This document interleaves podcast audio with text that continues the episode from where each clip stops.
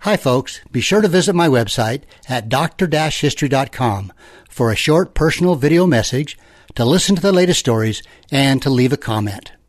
Right now, without further ado and without all the pomp and circumstance, here he is, Dr. History. Good morning, Zeb. Hi, good buddy. morning. How are you? Great, great. Had a good weekend with my family and uh, still eating What, leftovers. 75 or 80 people were there? Oh, probably eight or nine hundred. I see. And How uh, about twenty-five? like Jesus on the Mount, you just reached We into the fed basket everybody. and fed them fish. We did. Okay. Oh, So I got to say hi to a few people. All right.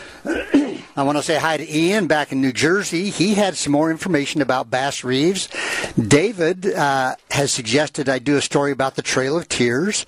Travis also had some more information about Bass Reeves. Uh, let's see. Bill uh, gave me some information about the Yuchi Indians in eastern Tennessee that we talked about. And then Jeff, who's been a listener for quite a long time, he sent me some more pictures about uh, on uh, Laura Ingalls Wilder. Oh, good. So we've had some really good, uh, Good. Uh, response here in the last Isn't week. it funny? And back off maybe a little bit on the mic. It's Okay. a little fuzzy. But Bass Reeves, for some reason, boy, that really piqued a lot of interest. did. It really Yeah. did. Yeah. So, And you did a good job on that. Story. yeah, he was a fun one to talk about. He was a. Did you say he was a pretty big man in stature? Uh, I I think he was, but you know the, the comparison is with him and the Lone Ranger. oh, that's- that's that's what it was. that's the- the Yes. comparison, yeah. that's what it was. So today, Zeb, we're going to talk about something I have never really talked about before that may, probably a lot of people don't think uh, relates to the Old West. Your financial situation. No, that's, we don't want to go there. How about boxing, Zeb? Boxing. now, I will say that I've read some stories of the Old West where pugilism Yes. was really uh, the main attraction of a sport for those folks. Oh yeah, and that's what we're going to talk about today. Okay. So, All right. you know, the manly art of prize fighting has been around since the beginning of recorded time, but only in the last de- decade has the sport been promoted into a billion-dollar industry. Mm. The evolution of boxing from a working-class uh, pastime of bare-knuckle brawling to a pair pay-per-view uh, mega attraction uh, can be traced back to two legendary lawmen from the old west. Wyatt Earp and Bat Masterson. You're kidding. No, I didn't know And that was a surprise to me. But uh, so Wyatt uh, arrived in Nome, Alaska, in the summer of 1899. That was after he was in Tombstone and everything, wasn't Mm-hmm. Yeah. it? By then, Wyatt had gained some fame in the boxing world, and it wasn't all necessarily good. So Wyatt, in his early 20s, actually began officiating boxing matches across Wyoming territory for railroad crews and buffalo hunters. And before Wyatt got linked with heavyweight champion Bob Fitzsimmons, a pal of Wyatt's, good friend of his, Bat Masterson, helped Judge Roy Bean promote a fight between Fi- Fitzsimmons and a guy by the name of Peter Mayer. Okay? Yeah. Now, with boxing outlawed in Texas, the bout was fought in a makeshift ring on Mexican soil in the town of, I hope I say this right, Coahuila? Coahuila? How's it spelled? C O A H U I L A, Coahuila, I think. anyway, Uh, I have to look at but uh, it had spectators viewing the fight from a hillside overlooking the Rio Grande. And a former lawman in Dodge City, Kansas, Masterson, secured the ticket handling and the fighting purse.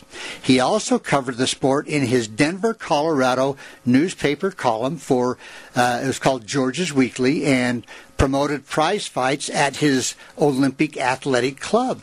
Really? Now, Masterson's history in the boxing arena, including serving as the timekeeper at the first, the very first World Heavyweight Championship under the Queensberry rules, and you've heard of that. And I, Yeah. I really don't know exactly what those. and this was all bare knuckle. yeah. Ooh. So in this 1892 battle, and you've heard of this, gentleman Jim Corbett. Yeah, I've heard of him. Defeated Boston Strongboy John L. Sullivan Yes. by a knockout in 21 rounds. Let me ask you quickly: If you were in a fist fight, in a uh, pugilistic fight with Wyatt Earp as the referee or whatever, and you got the living you know what out of you, why would you want to go back and do it again?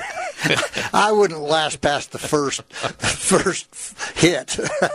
so Holy anyway, and then by uh, in 1896 there was a bout in Mexico, and heavyweight champion Fitzsimmons scored a knockout win in 95 seconds.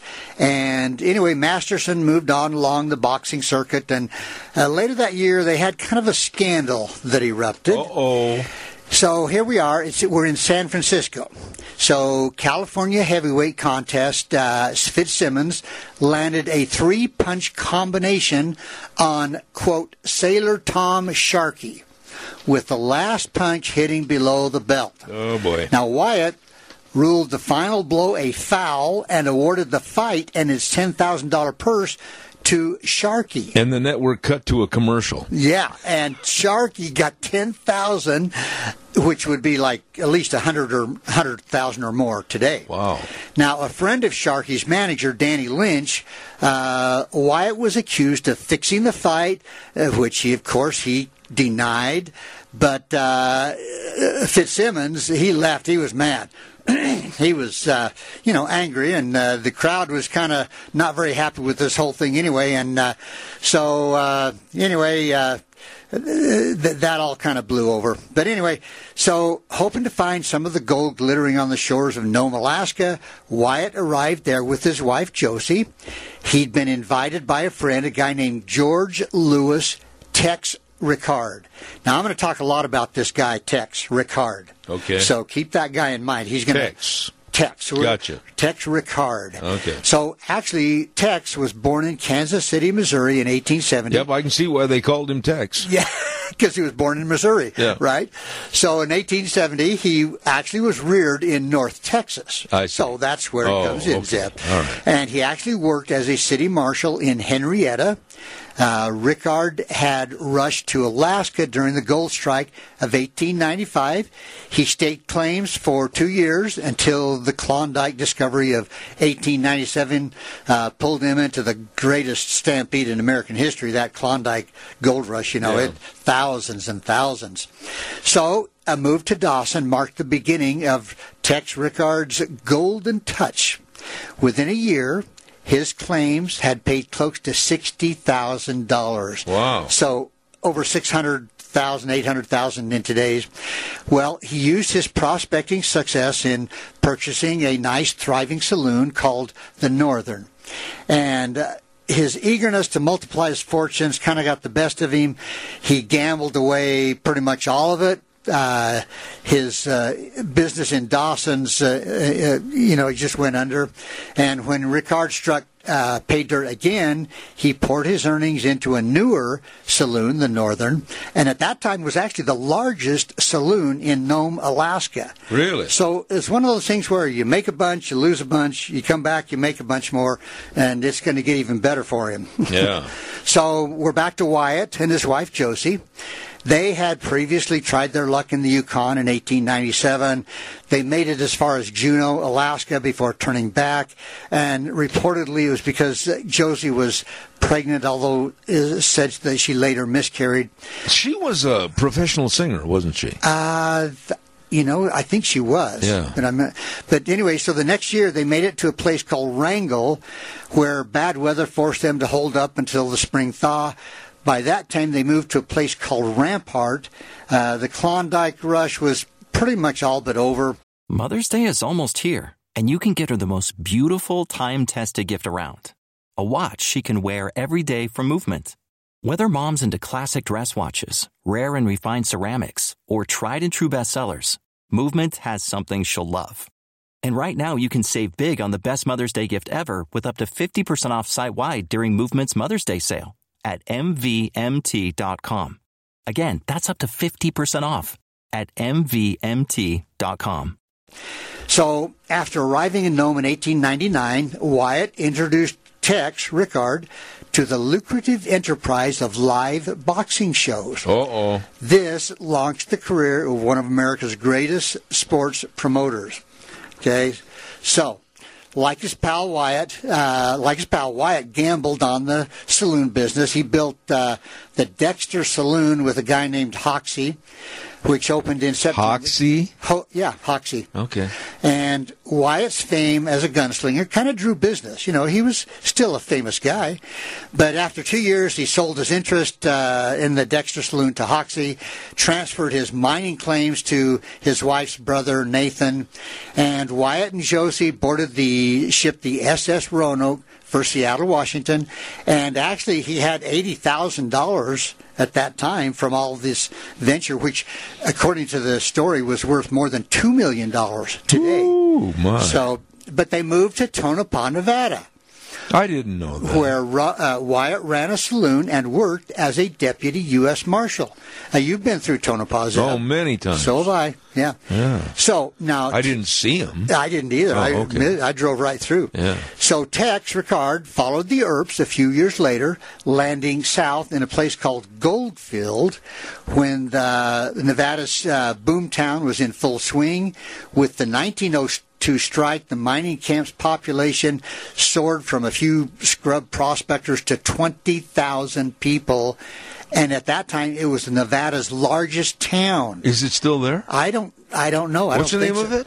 Uh, Goldfield. I don't think it is. yeah, I, I have not heard of it. So, well, anyway, so Tex Ricard opened the last and largest. uh, Whereabouts was it? Do you have any idea? It's just as south. Uh, That's somewhere that kind south- of narrows it down a little bit. South, I'm thinking south of Tonopah, Okay. which is a long ways. But uh, anyway, so Ricard opened the last and largest of his uh, northern saloons.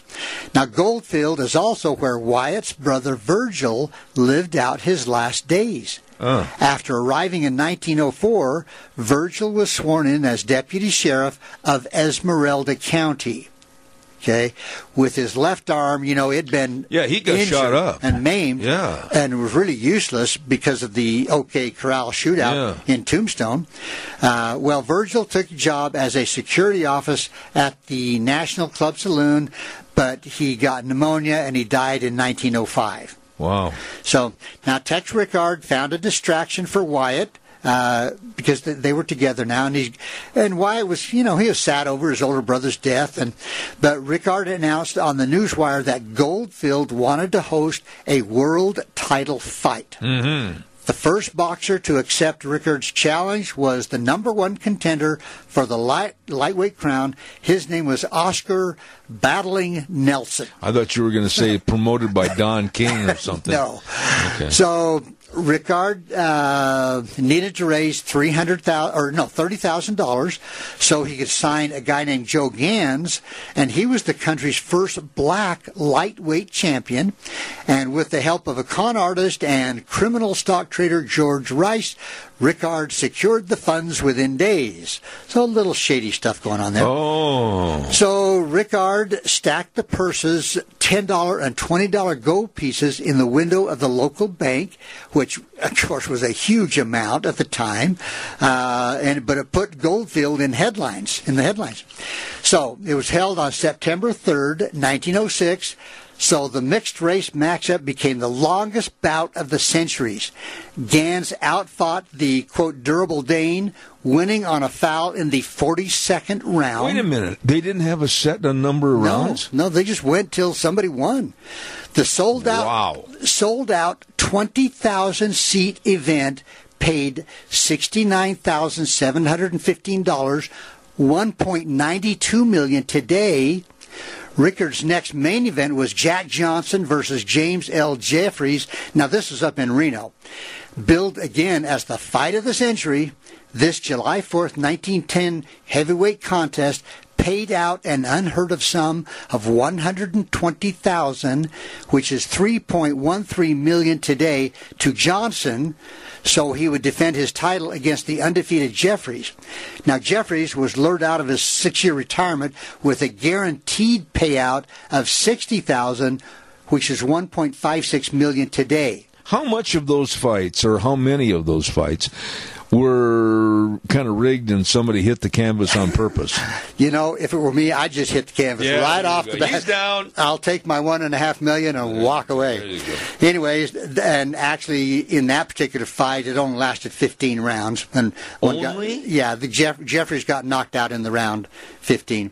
Well, anyway, when Johnson was defeated by Jess Willard in Havana, Cuba, on April 5th, 1915, Masterson reported on the fight from the New York Morning Telegraph. He was writing for them at the time, and here's what he said. Willard, quote, Willard wore the crown until 1919 when he was crushed in three rounds by Manasseh Mahler, Jack Dempsey. Oh, The Ricard promoted event launched the Roaring Twenties and the golden age of boxing in American boxing for the Blue Bloods. so now was that still bare knuckle or was it with gloves? I don't know. Because That. I don't think Dempsey ever fought bare knuckle, did he? I don't know. Uh, It's 1919, Hmm. so I'm not sure. But anyway, when New York legalized boxing in 1920, Tetracard moved his promotional operations to Manhattan.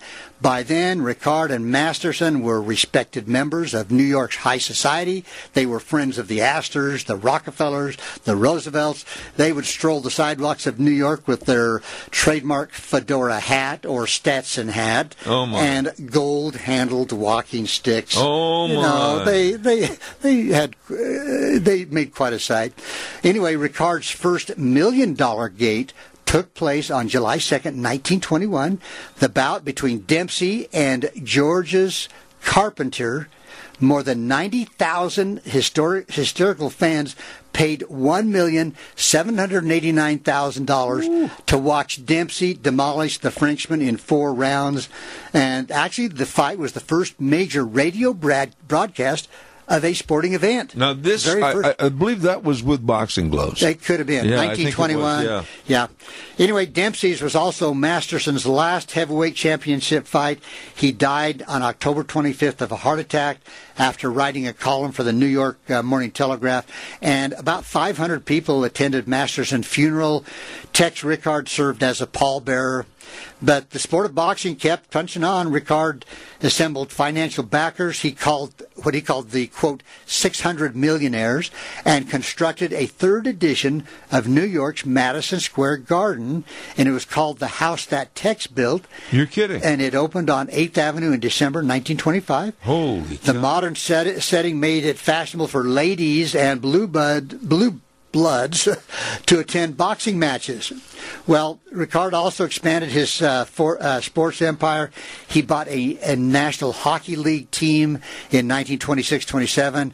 They were the Rangers, later the New York Rangers. Okay, they won the Stanley Cup. Yeah. Then throughout the tw- 1920s, Ricard uh, kind of manipulated the press, uh, continued to produce million dollar gates.